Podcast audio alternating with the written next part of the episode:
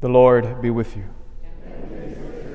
A reading from the Holy Gospel according to John.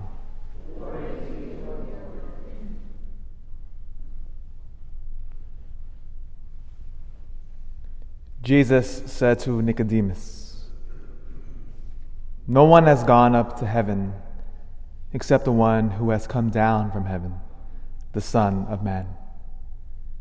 And just as Moses lifted up the serpent in the desert, so must the Son of Man be lifted up, so that everyone who believes in him may have eternal life. For God so loved the world that he gave his only Son, so that everyone who believes in him might not perish, but might have eternal life. For God did not send his Son into the world to condemn the world, but that the world might be saved through him. The Gospel of the Lord.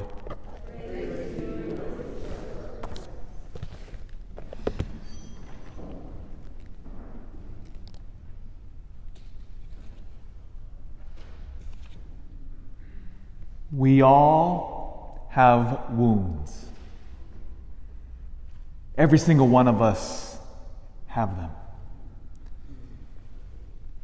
And the most common way we deal with our, the pain of our lives and these wounds that come, and the genesis of these wounds are as, as plentiful as sands in, on the beach. They're, they come from many places. But we tend to hide from them.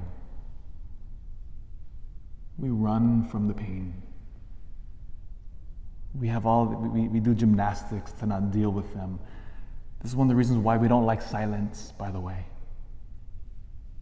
We don't like silence. Why? Because what is silence? Silence is sitting with ourselves. and so, how do we deal with the pain? Because sometimes we carry these wounds for decades. Jesus wants to heal us. Flat out. Jesus wants to heal us so we don't have to run away anymore. Because we're all very good at hiding and dealing with our pain. All very good at it. We have a drug, we have an alcohol bottle, we buy things, we, we, we do all these different things, we, we run, we all do this. But Jesus wants to truly heal us from the depths of our being and to free us from this pain. And Jesus says something very strange here in the gospel. He says, Just as Moses lifted up the serpent in the desert, so must the Son of Man be lifted up. Strange if you think about it on the surface. Jesus, of course, was speaking about when he's lifted up upon the cross. And he connects that directly with Numbers 21, verses 3 through 7. And beautifully, we have it for our first reading. Church is so wise. So Jesus connects his raising up on the cross with the event of Moses in the desert with the serpents in the first reading. So, to understand the depths of the cross, we must first understand well, what was going on in Numbers 21. The two are connected. And so we hear it. So, God sends serpents to the Israelites because they're complaining. In other words, they lack faith and trust. They've already seen God do amazing things in Egypt and in the desert. They've gone through the Red Sea. They've done everything. And yet they don't, still get, they don't get it. And so they begin to complain to God. And then God, in their complaining, punishes them. And he sends them serpents. And it says that many of them died because the serpents.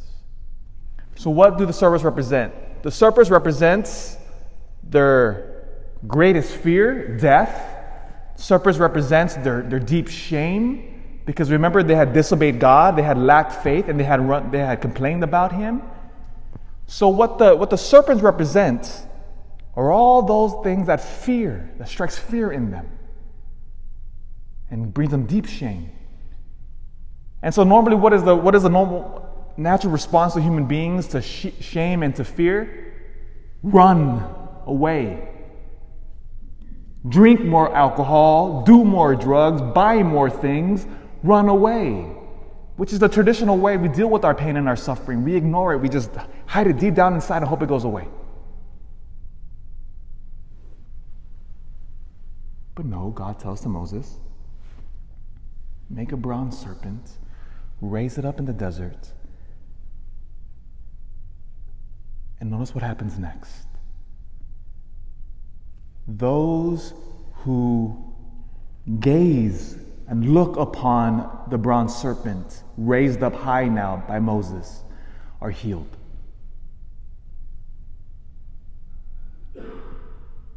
Looking directly at the serpent is brings about the healing. So that's the background when now Jesus says, just as Moses raised up the serpent in the desert, so must I be raised up. Now, here's the profound connection. On the cross, we are called to see our deepest shame and our pain. Let me ask you all of your wounds of your lives, all the pain and suffering you have endured, where is it on the cross? Where is it? Has somebody hurt you in your life? Where is that upon the cross? Do you, do you fear being alone when you grow old? Where is that upon the cross? Well, our Lord is utterly alone. Do you fear physical pain? Where is that upon the cross? Well, it's obvious. Do you feel being rejected by those you love the most? There it is. Do you fear being made fun of because of how you look, of who you are? of being utterly rejected, where is that upon the cross? Right there. So the key is whatever, whatever the pain and suffering of your life is, Jesus is telling us stop hiding it. Let me get in there and heal you. Because no amount of drugs, alcohol, no amount of running away will heal it. Only I can. So the connection is utterly clear. The cross brings healing, deep healing. So much healing that it sets us free. That's what Jesus wants for us. So we don't have to run anymore. I don't know about you, but I'm tired of running. I'm tired of hiding. It takes a lot of work to, to build this, this fake contraption that we all do. That's why Jesus says, Look upon me, and I will take your deepest shame and I will redeem it. The cross, my friends, is the healing we've been looking for our entire lives.